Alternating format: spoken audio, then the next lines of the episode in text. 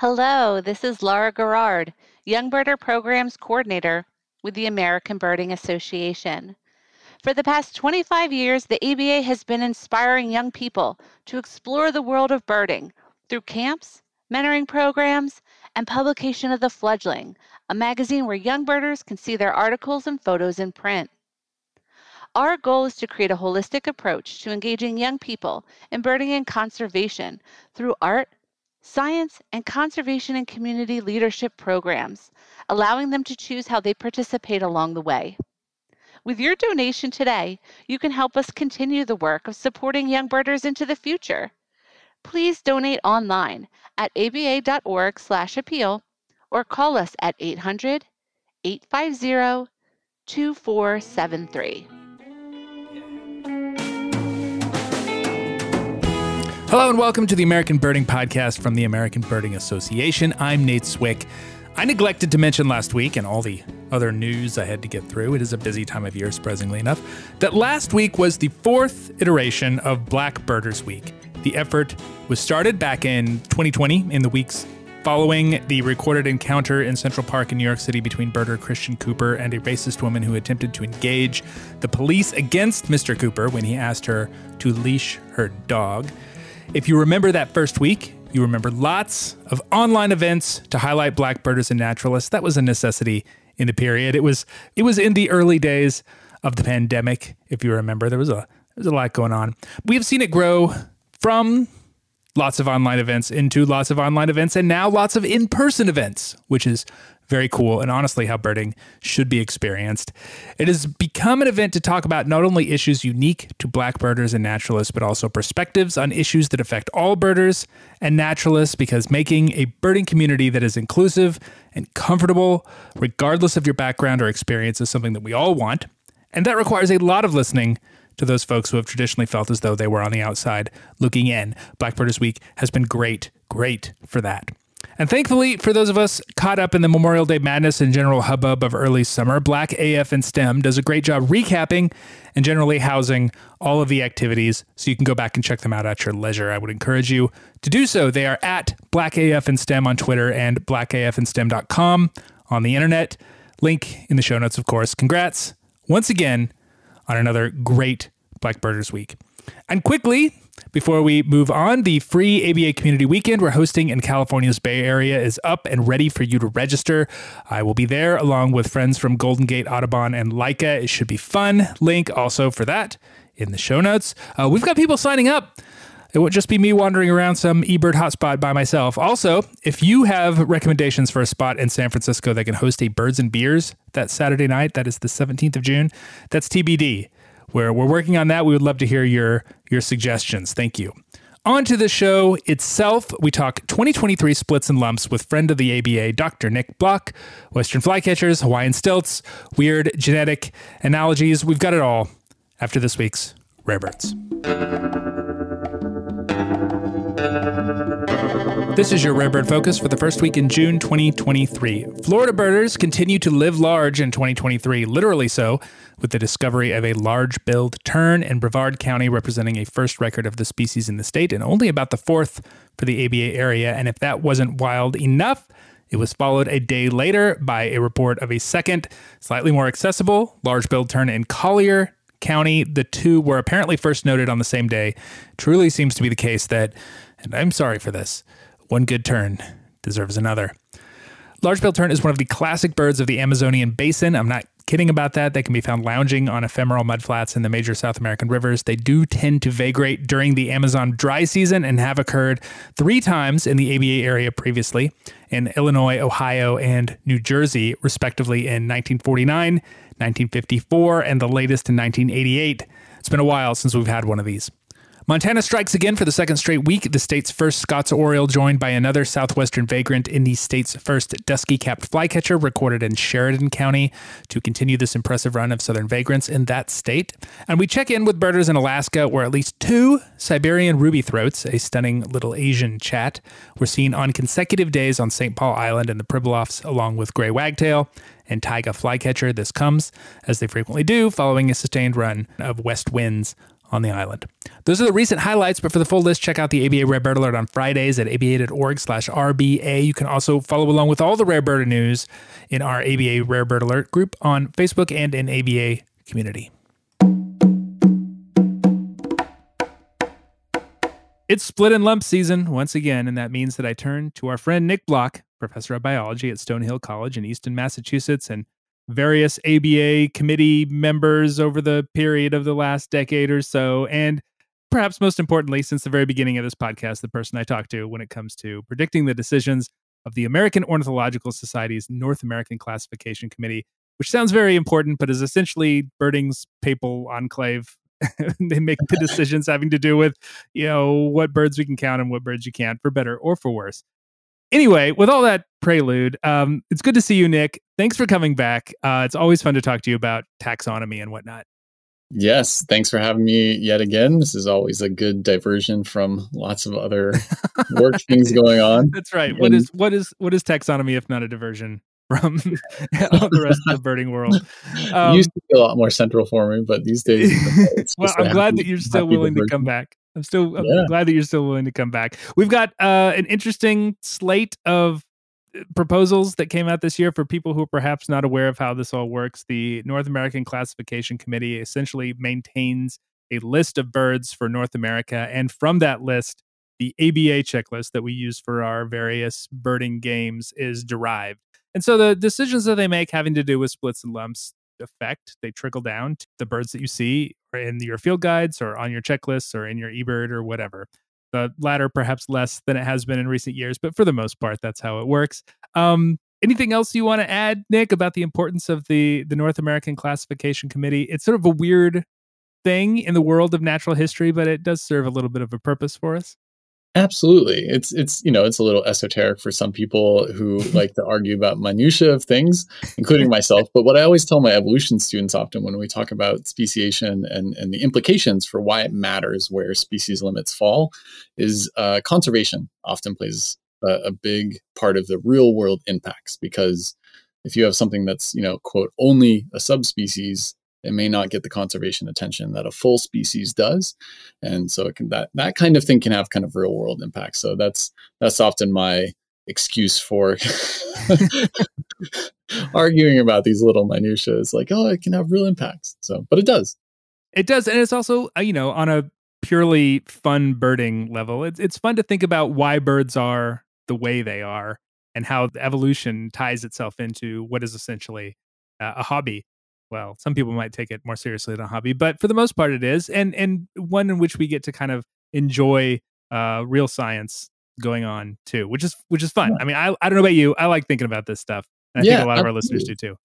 Yes, I think so. I mean, it is what originally put me on my path towards where I am now. Actually, oh, yeah? was birding, traveling mostly in Mexico, noticing subspecies versus you know things that weren't split at the time and we would argue about they should be split because Howell mm-hmm. and Webb you know in their t- in their book split a lot of things that weren't split at the time and you know that it, that aspect of uh, seeing the diversity across geography in Mexico and things like that very much is what really made me interested in generally evolution and, and bird speciation and stuff and is a big reason of why I am where I am now. Well, let's take a look at those uh, proposals that we've got for 2023 they came out in like one giant proposal dump back at the end of 2022. So they've been out there for a while. Uh, we sort of wait until May, June to talk about them because those decisions are generally published in July. So we're going to try and predict a few of them, um, some of them easier than the others. Um, what did you think about this year's proposals? There are a lot, at least to my eyes, a lot of Central American work going on here. It seems to me that's where the sort of the frontiers of bird taxonomy are right now. Uh, no, I think that's probably pretty accurate in terms of what's going on in the AOS area. Um, I mean, there's a lot of proposals this year. Uh, yeah. I mean, there have been some years, you know, it's on like four different files. Often it's two or three files or something. But um, yes, and a lot of them have to do with taxonomy of Central American things from an AOS perspective. Yeah. Um, and it's an area where I'm less connected to as I used to be back mm-hmm. when I was like a grad student and studying this kind of stuff. Um, but uh, my impression is a lot of it is some rearrangement of things, mm-hmm. not necessarily splitting and lumping, but there's still some of that. But a lot of it is rearranging what's in what family and what's in what genus based on our you know just more complete understanding of uh, phylogenies these days. We're going to try and focus on the ones that have to do with the ABA area, so north of Mexico. That will also make things a little bit more manageable. Otherwise, this would be like a three-hour uh, conversation, which some people may like, but that's that's a lot of bird taxonomy. if we went by, down these point by point, um, there's about a half a dozen, maybe a little bit more, uh, uh, proposals that actually have to do with birds that are that are familiar to birders in the AB area, the things that are in our quote unquote North American field guides. Let's start with the the big one. Should we go right in, make the big splash right off the top? The uh, proposal that would lump Pacific slope flycatcher and Cordilleran, Cordilleran flycatcher. I'm not exactly sure how that's pronounced just as well uh, if they lump them. Western flycatcher was split a long time ago, maybe for some dubious reasons, and now we're correcting that issue. Is that what's going on? I think a lot of birders who struggle with identification of these two species are going to be very happy if the species gets lumped. Yes, I mean happy on that level. Maybe unhappy because everyone may lose a, a lifer. Yeah, right. Okay, fair Northwestern enough. crow in a way, you know. But um, I, I, I do think I wouldn't necessarily say it's so much correcting something as it's we just understand it better because we mm-hmm. just have a much better, broader picture of that kind of species group. The the original work on it um, done uh, by Ned Johnson and, and, and others in the 80s, I believe. I want to say that paper was 1989, maybe. Yeah. Um, I was and, surprised by how long ago that was. It was yeah, and, and, that was you know they were doing uh, uh, work that you know Allozyme work, which is stuff that people don't really do anymore, but a lot of their stuff was really great and and great science for the time in terms of what they were capable of doing on the genetic side of things and the geographic sampling based on what they had you know the the split I, you know I, I don't know if it would still pass these days you mm-hmm. know but I, I don't think that it was a mistake mm-hmm. i think we just have a better understanding of the whole picture now now we have data from the mexican uh, range of Cordilleran or Cord, Cord I say Cordilleran. I don't know. Um, and we now have, and one of the key things is a much broader sampling in the northern Rockies, where mm-hmm. there's a big zone of contact between the two groups that the original paper didn't even look at that area. Yeah. So they really only looked at one small kind of contact zone in northern, northeastern California. Um, and so, you know, what was going on there doesn't seem to necessarily be what's going on in this other big contact zone where the species limits are really hard to define and yeah. so that's why they're proposing this split. Yeah that's sort of been my impression of the whole situation. What is the difference then between this like a true hybrid zone and well, yeah i guess these it's no longer a hybrid zone if these two species subspecies current species are lumped. Like wh- where do you draw that line? Is it just a personal decision or is there some sort of well defined way to determine that this is a these are subspecies or a species yeah, that gets to the heart of all the taxonomic questions. Exactly, this is a very subjective question yeah. depending on who you ask. But I mean, in in this case, you know, the semantics of whether you call it a hybrid zone or intergression zone or contact zone or you know uh, you know sometimes it is just based on someone's own personal view of how to use it because you could call it a hybrid zone even though subspecies if you know, or or some people might say would just refer to a hybrid as something that's between two species. So we call it a contact zone or you know zone of integrate, you know, intergrade zone, whatever. Um, but in this case, I, you know, I, I don't think it matters what we call it. I think it's more I, a contact zone is a broader category. You know, it doesn't matter. That can yeah. be referred to species, subspecies, whatever. Um, and in in this case, it's something that is really a pattern that's arisen in a lot of Western things that people could probably think of other Western species that have yeah. like Pacific subspecies and a Rocky Mountain subspecies. And this is we'll a talk about very, one. Pretty yeah, soon, exactly. It's, it's a very common biogeographic pattern that occurred because you know in past ice ages when glaciers were you know covering a lot of the continent, populations of birds got pushed further south. Mm-hmm. And there was one that like ended up kind of on the Pacific coast and one that ended up interior and as the glaciers receded, they both spread north and then came back into contact. And this seems to be an example of that really common pattern we see, and is one where there were some differences that were arising, but didn't seem to reach a point where when they come back into contact, they're going to stay separate. Because yeah. in this new contact zone that we now have a lot of data from, uh, thanks to, to you know, uh, Ethan Linck, who's one of the main authors on, on one of these papers and was one of the proposers here, that there's a lot of genetic data now from this area. They basically show that there's no evidence for what we call sortative mating, where basically, you know, that they're pairing up with each I other. The difference, yeah, yeah, yeah, in in this in this area in the northern Rockies. So it's it's um, not a well defined or narrow hybrid zone, which is something we tend to think of as defining good species these days. Because hybrid a hybrid zone doesn't preclude calling things different species, but in this case, there's just very little evidence that they're telling each other apart at all or that hybrids are less fit than their parents you know so the broad sampling geographically and genetically now that's available thanks to this 2019 paper was uh, makes a pretty good case for a lump i think yeah I, I was struck in particular just by how comprehensive that case was not only the the genetic work that you talk about but they look at vocalizations as well which have been increasingly used to determine cryptic species or new species or, or splits where, where splits need to occur and yeah. they or in this case, where lumps need to occur. And they found essentially that there is a range of vocalizations from these birds in different extremes of the range. But once you get to that that zone of integration, things get really murky with birds doing a different call that takes into account uh, a different song, I should say, that takes into account aspects of both of what we have considered to be classic Pacific Slope and Cordilleran songs. I mean, it's just everything seems to point to the direction that these are these are one species. Yes, yeah, I think I think in the authors even or the proposers even cast a little doubt on whether or not we would even call them subspecies because wow. of the yeah. extent of kind of integration that's happening. I'm not sure I would go that far because the genetics actually do show kind of four distinct mm-hmm. clusters. Mm-hmm.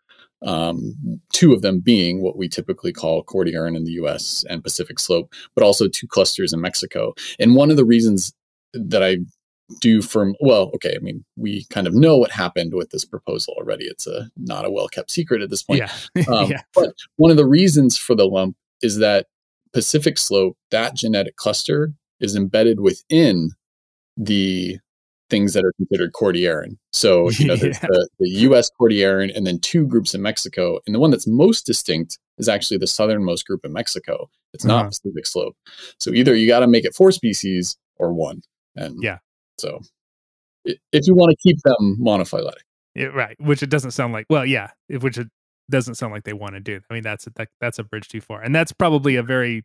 Uh, it's weird to use terms like liberal and conservative in this context, but a very liberal interpretation of the species concept. Would you say?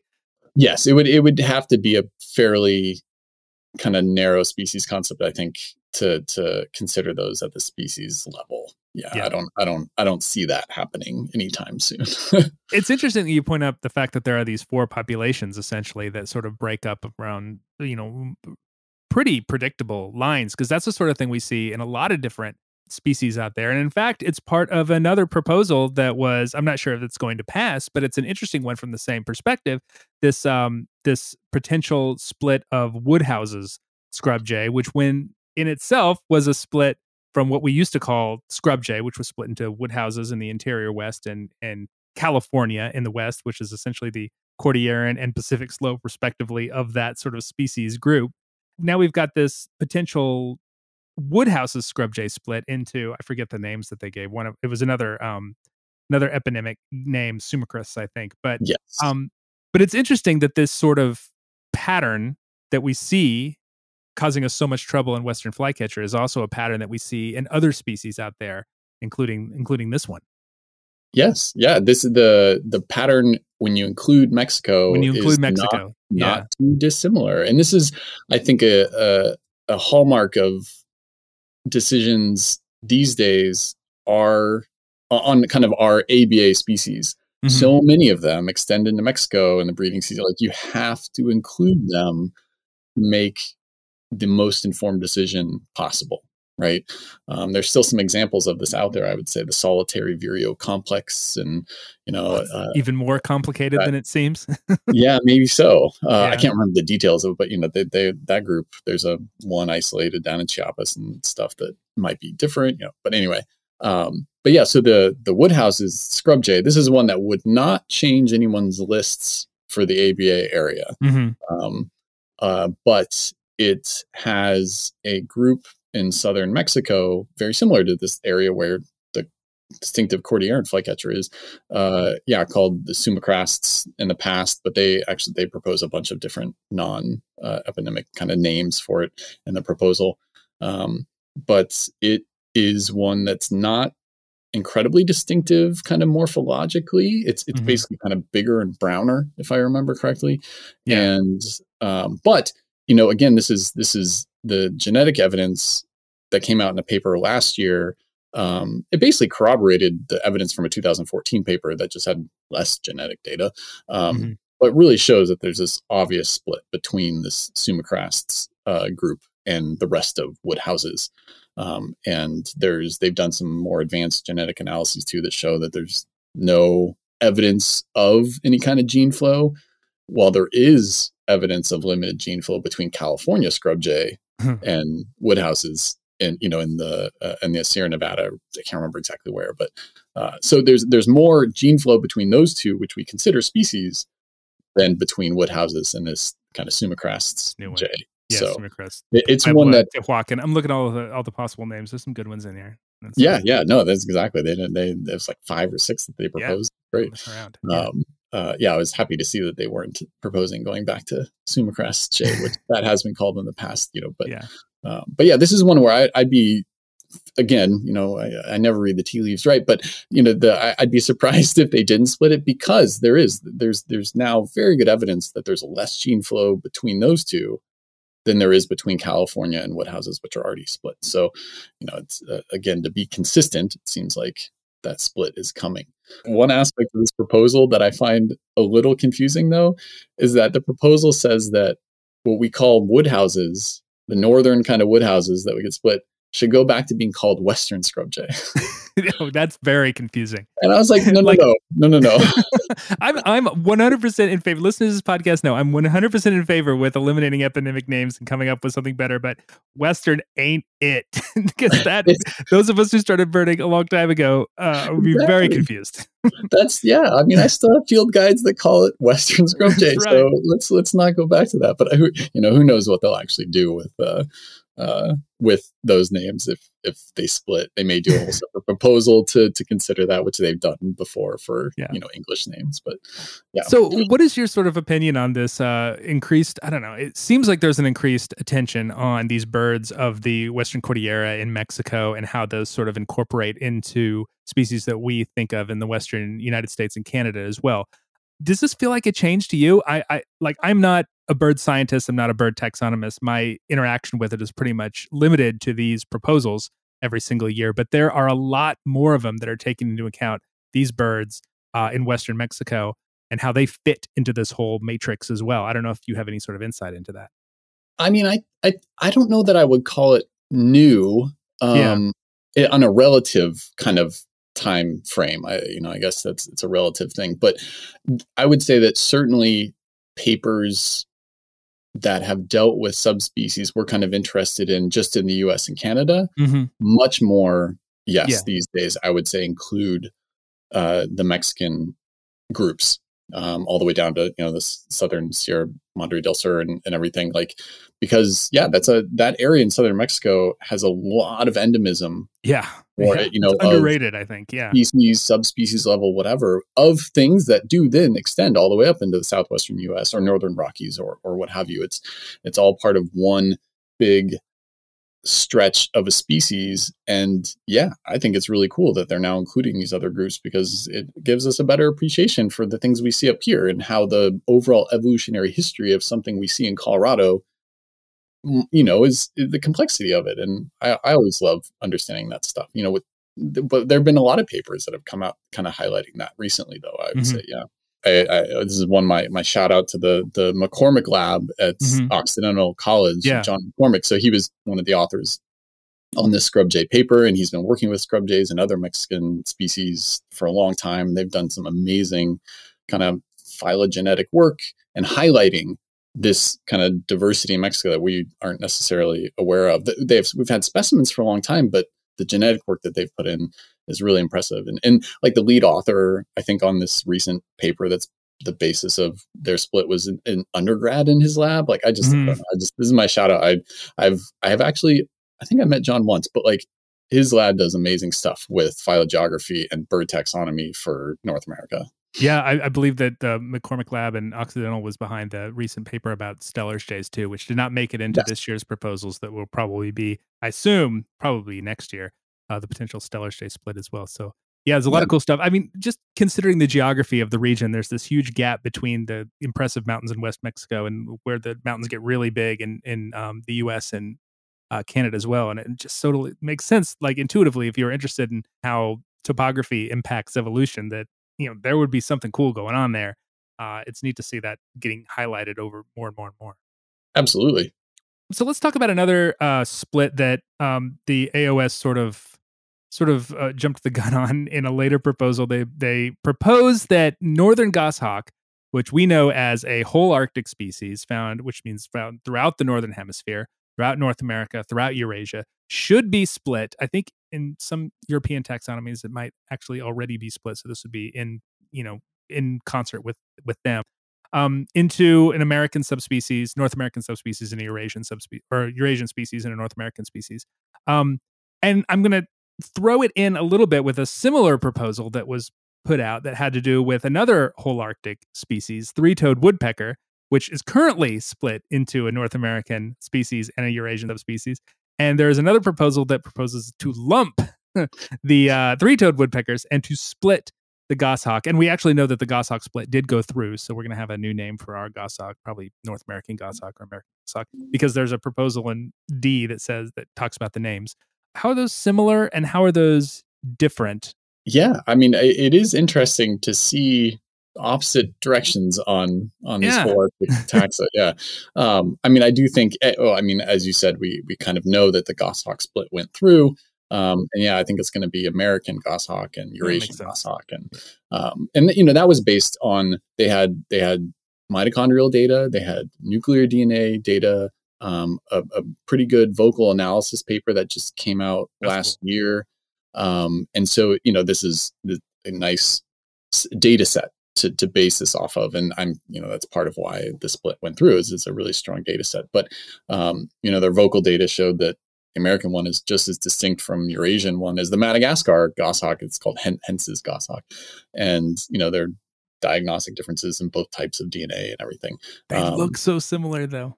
yeah. And there's, there's a lot more variation than I even really kind of realized in the Eurasian one um, and how pale the Eastern Asian ones are. And uh, and uh, yeah, like I didn't even realize that until I was looking at you know this this will actually add an, a species to the That's right. area. Um, most likely, I think the, the the checklist committee probably will then need to assess the the records because there's a record from Labrador mm-hmm. and a couple records from Shemya Island and yeah. the Aleutians, the places um, you would um, expect Eurasia. Yes, exactly. From two different subspecies, right? So yeah. the you know, and, yeah, that's and, cool. But both being what would now be called Eurasian. Um, and and thankfully those can be confirmed. At least the Labrador one, because the Labrador one is a specimen that's mm-hmm. now I think at um, University of Michigan's collection, and so they could sequence it to confirm it. Um, so that would be cool because it'll add a add a it'll add a species to the ABA list not too many people's life list for no, ABA. Not really. Probably not. A couple lucky people in Shemya.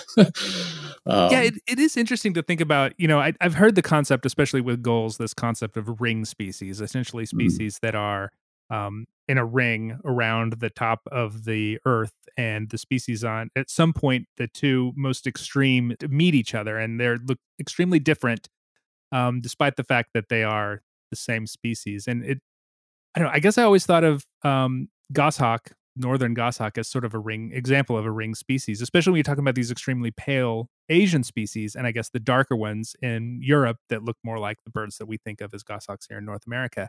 Sure. Um, yeah, it's it, it'll be interesting to see if there's actually more kind of cryptic species within Eurasia too, or is it just one long um, clinal variation all the way all the way around? Yeah, and I'm not I'm not sure because I don't remember the details of what that kind of DNA evidence from Eurasia only kind of I can't remember what that looks like. Mm-hmm. All, all, I remember is you know that that all the Eurasian ones do group together separate yeah. from the North American yeah. ones. Um, but uh, I'm not sure what levels of divergence are within that Eurasian yeah. one because there are definitely several subspecies described. So yeah. Um, but but so to contrast this with the the exactly. three-toed woodpecker though, you know, so with the goshawk there were kind of clear morphological differences, genetic differences, vocal differences. And with the three-toed woodpecker, essentially, you know, so this was split in 2003, I believe, by the AOS. The American one was split from the Eurasian one. And that was based kind of partly, at least, on an obvious mitochondrial DNA difference. Mm-hmm. Um, but as near as I can tell, that's it. Right. So, so morphological really? You know, we've talked about the difference between mitochondrial and nuclear uh, DNA here before. The mitochondrial is the the sign that tells you that the the road the highway is splitting, and the nuclear DNA is where the road actually splits into two different highways. Sure, sure. There we yeah, we've definitely talked about that plenty in the past. I have a lot of a lot of uh, metaphors for exactly what this means to make sense yeah. in my own head. So. and and this is one where I, I think the lump is mostly being kind of proposed because the another checklist, the Handbook for the Birds of the World, BirdLife International checklist, they they have that is, they are considered one species there, mm-hmm. and this is part of why we've seen so many proposals in the last couple of years. Is is they're trying to kind of have alignment among all our global taxonomies, right. and this I think this proposal is part of that. Um, and they want the North American Committee to vote on this just to have a position on it. Mm-hmm. Um, and and but this was proposed with a no recommendation. Oh, um, oh, really? Okay. Yeah, by Kevin Winker, and and part of that is because it's just we don't have enough data to kind of make a great you know like another change. There's no mm-hmm. nuclear data, at least that I'm aware of, that's been published. Um, any vocal analyses have been really limited, I think. Um, and the the handbook of the birds of the world checklist that that lump was pretty much just based on morphology mm-hmm. and as we've also talked about in the past that does not necessarily mean it's one species you know yeah. cryptic species yeah. are a thing yeah. so i you know the the the lump is there i think as a proposal just because other checklists have lumped it i really don't think it's going to pass though because they just don't have enough data uh, to make another change. So hopefully someone's working on this, and we'll get nuclear nuclear data, vocal analysis. Hopefully we'll we'll see that happen soon. Yeah, I was going to say, do do people propose these sort of changes to the taxonomy, knowing that they're probably not going to pass, just to set a marker down and say this is a thing that people should focus on.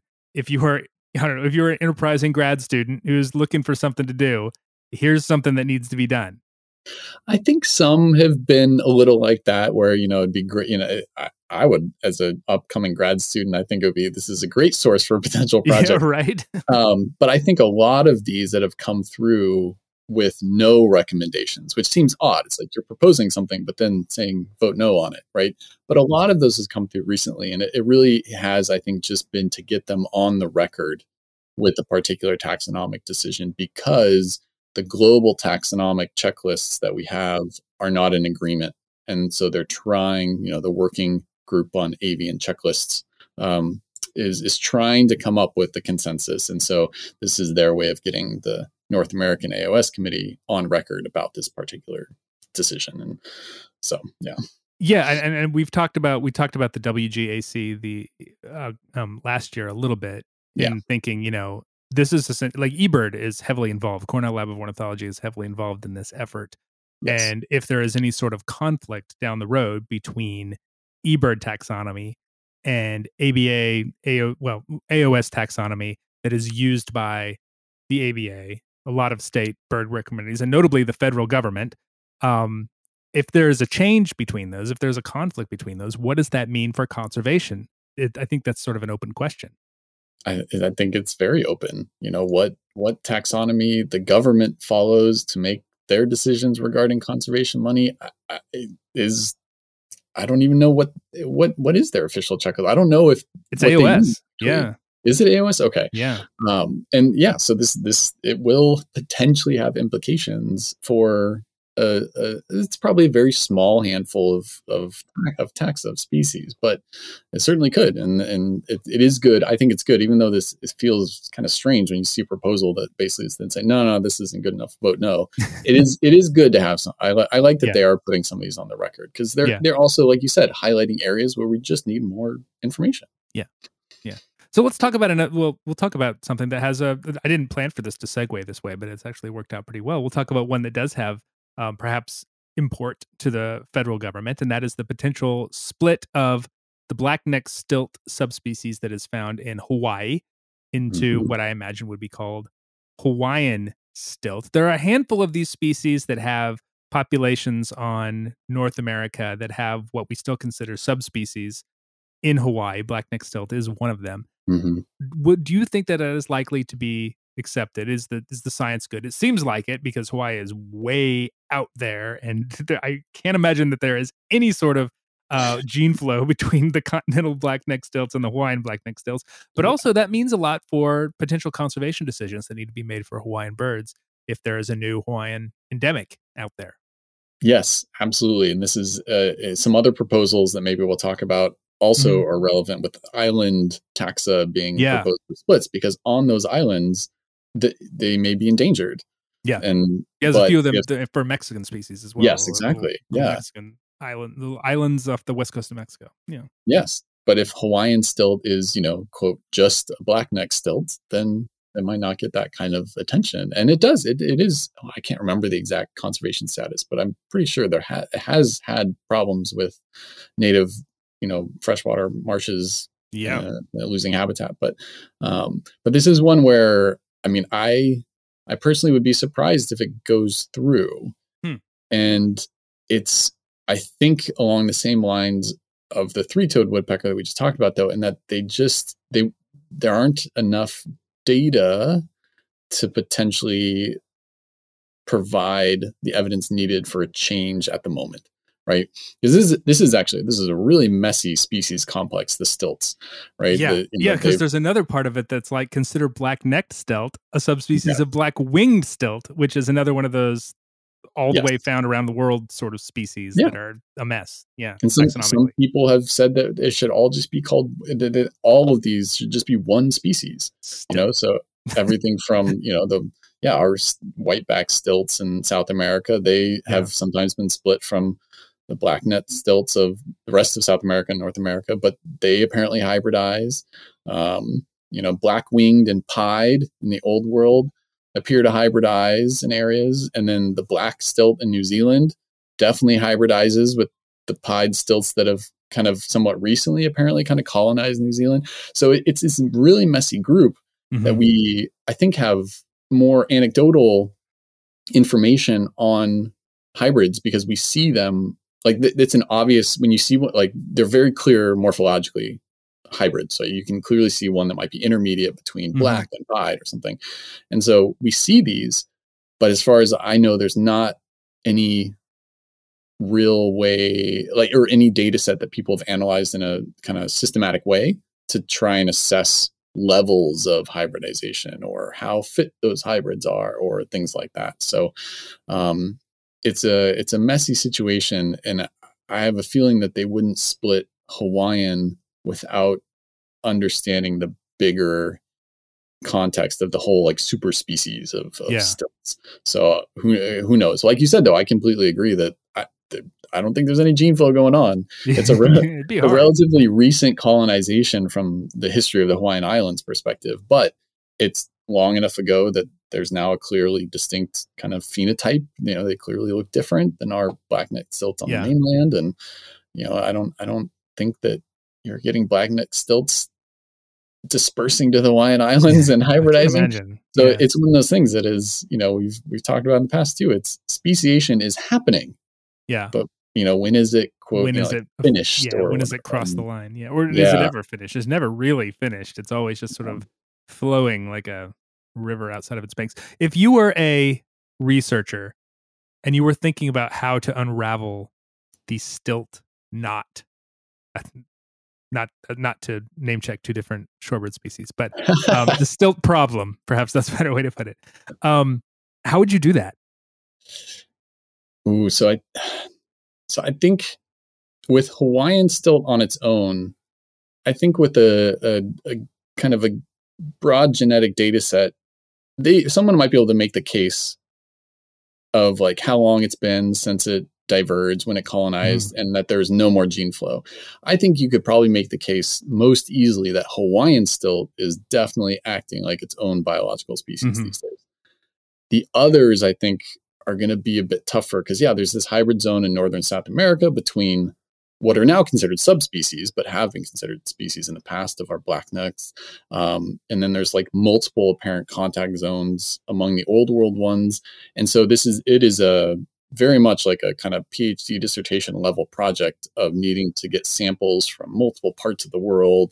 And uh, yeah, it's, it's, uh, to, if you want the clear picture, it's going to take quite a bit of geographic sampling. It's, it's, for global species or nearly global species or super species, it's it's a tough one. It, and even then, it may not even it may not even solve any any mysteries. It may just, uh, as with these things, yeah, uh, pose more questions. I mean, what's going? I mean, I, what's going on in New Zealand is really interesting mm-hmm. as a kind of an, yeah, an I'm not aware of that.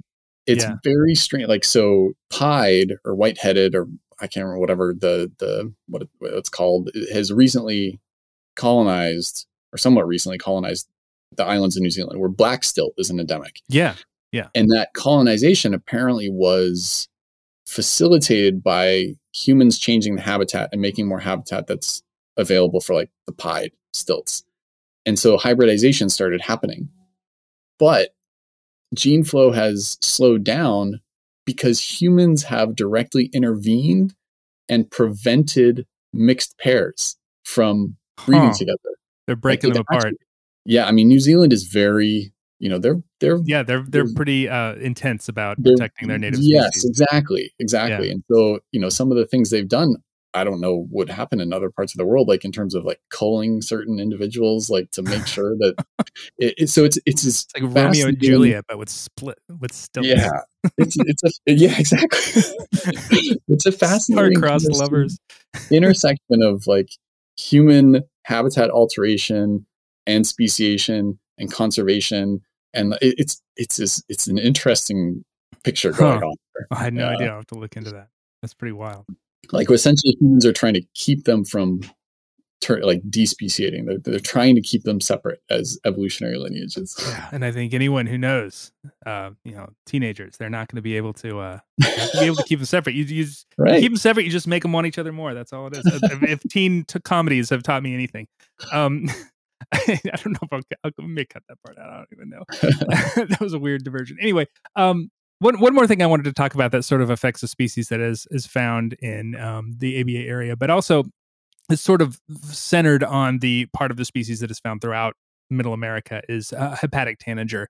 A lot of birders are familiar with hepatic tanager. It's found in the southwestern uh, United States and has a pretty significant pattern of vagrancy all over the continent. It's been found um, you know all over the east up into Canada. It's a it's a species that vagrates pretty readily, um, but it's also one of those black boxes of of taxonomy, and that um, it's found throughout Central America. Parsing apart those taxonomic relationships has been extremely difficult, and there's a proposal in this in this recent slate of proposals to split it. Was it five different ways it's, it's this hepatic yeah. tanager mega split, sort of along the lines, uh, maybe of the house house wren mega split that we talked about. Um, do you think that these sort of giant multi-species, half a dozen species splits ever get passed, or is it just again sort of laying down a marker for what work needs to be done to discern these uh, differences between these populations? I mean, I think some have passed, and I, yeah. I, it's one of those that off top of my head I will never remember which one. Solitary Vireo is the only one I can think of, and that was only yeah. three. But yeah. I know they've definitely been proposed. I, mean, I like guess House the, Wren, you know, the but... Clapper Wren one was three two, and one of them was in Mexico. Yes, that's true. Yeah, yeah. I forgot about. It. But in, in, this case, uh, you know, it's it, it is. This is a um, an interesting species in just how widespread it is, mm-hmm. different habitats it's in. Like it's uh, the elevational ranges. It, it's it's it's up there with one of the as as Van Remsen mentioned in his proposal. It's up there with one of the most kind of diverse species in terms of where it can live and where you know and, and its range um, uh, of anything in the Americas. So mm-hmm. um, it's uh, but that it makes it kind of inherently messy from a taxonomic and evolutionary standpoint. You have a species that's living in all sorts of areas, so it opens up specialization and maybe speciation along specialization lines. But in this case, it's uh, you know the so this proposal really would you know for would only for the North American would only split the kind of northern group, which is kind of from Nicaragua what, north to, to our birds here in, in the U.S. Mm-hmm. Um, from the group that starts in Costa Rica and goes into northern South America. But there's all this other complexity in South America as well. Unsurprising yeah. for us. The South American Checklist Committee is there's a proposal about it to yeah. Uh, being uh, you know uh, proposed to them as well. Um, so Van Remsen put this through with a no recommendation. I do think that it probably won't get split, but this is one where I'd say yet because because it's so messy, there's so many areas of potential like contact or areas that need clarification. Right now, there's kind of some geographic gaps in both the genetic sampling and vocalization kind of analyses. Mm-hmm. That when something is this messy, you really just need that really broad scale sampling before kind of a look before you leap kind of scenario. You, you really want to make sure that you're doing this right for something that's so widespread. Um, I mean, and one aspect of it is that you know one of these groups.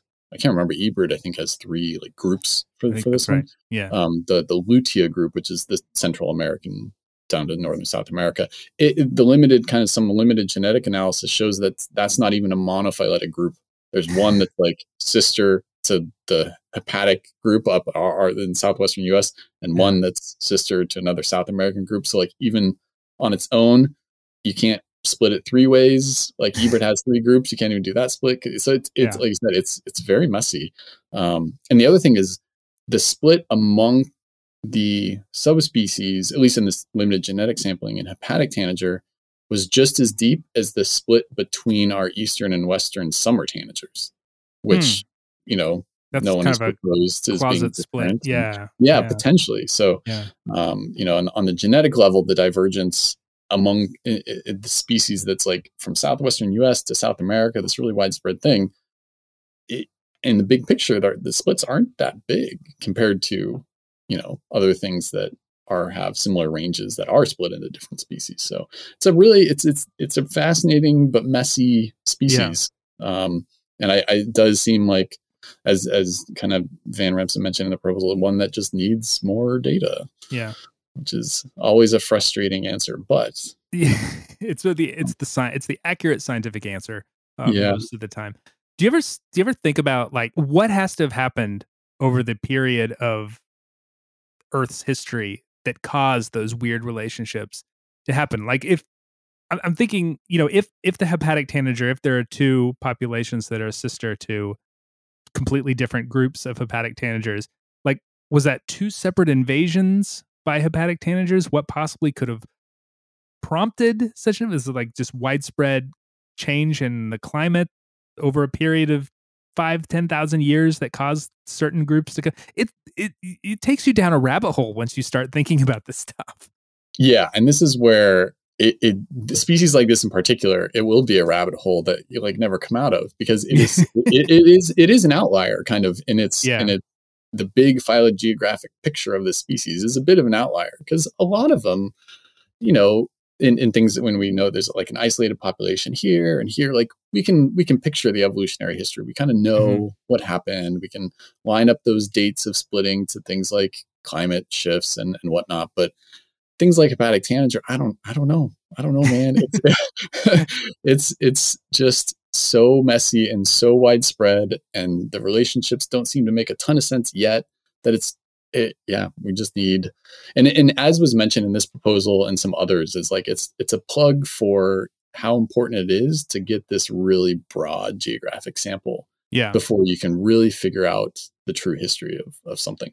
Was there anything else in this slate of proposals for this year that you found interesting that we have not talked about? There was a lot of kind of cool Caribbean stuff. There's a lot of, as we mentioned, a lot of cool Central American stuff.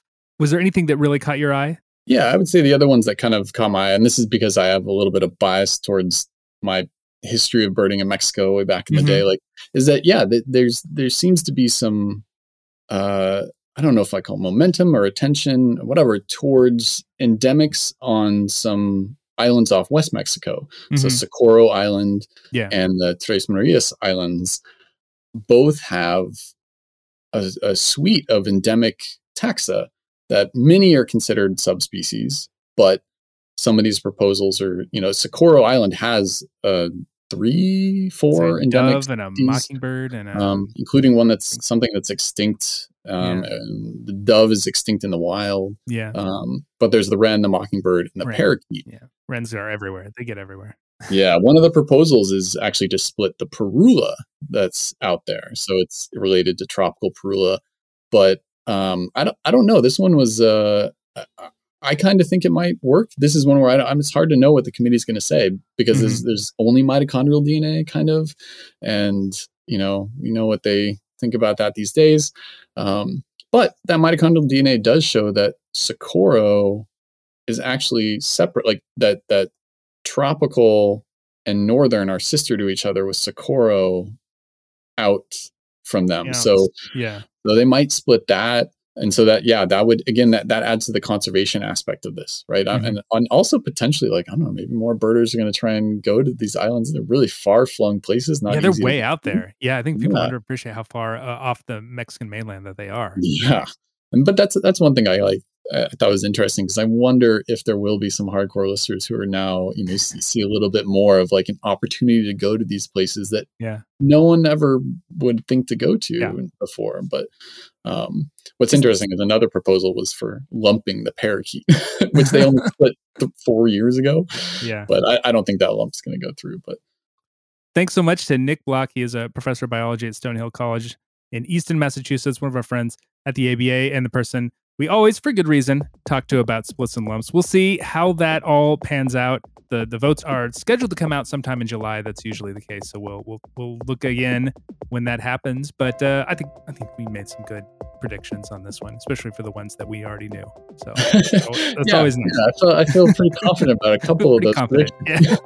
yeah. Anyway, um, thank you so much, Nick. Uh, it was always a pleasure to talk to you. Thank you, Nate. The American Birding Podcast is brought to you by the American Birding Association. If you enjoy this podcast, the best way to support it is to join the ABA. You get a lot of benefits, including our magazines, discounts to partners like Princeton University Press, Buteo Books, Cornell Lab of Ornithology, and more. You can find out how to do that at aba.org slash join. Special shout out this week to James Rivers of Darlington, South Carolina, who joined the ABA and noted this podcast as a reason for doing so. Thank you so much. Welcome to the ABA. And also, as a reminder, we're in the middle of our nesting season appeal. You may have heard the note at the top top of the episode. If you can give anything to the American Birding Association to help support our young birder programs, please do so. You can get information about that at aba.org slash appeal. Technical production is by John Lowry, who hopes that this flurry of southern vagrants to the Great Lakes brings him a Michigan Chuck Will's widow, a phenomenon he calls a dream of midsummer nightjars. Social media is by Maggie Fitzgibbon, who lives way up in northern Minnesota, where she hears lots of fascinating bird song and has even trained her local birds to come to fish in a process she calls the taming of the loon. You can find us online at aba.org, on social media, most everywhere as American Birding Association. On Twitter, we are at ABA. In times like these, with Acadian flycatcher, Eastern wood pewee, and others out my back door, I am frequently reminded of the very first thing the aspiring birder must ask themselves when it comes to flycatchers Phoebe or not Phoebe? That is the question.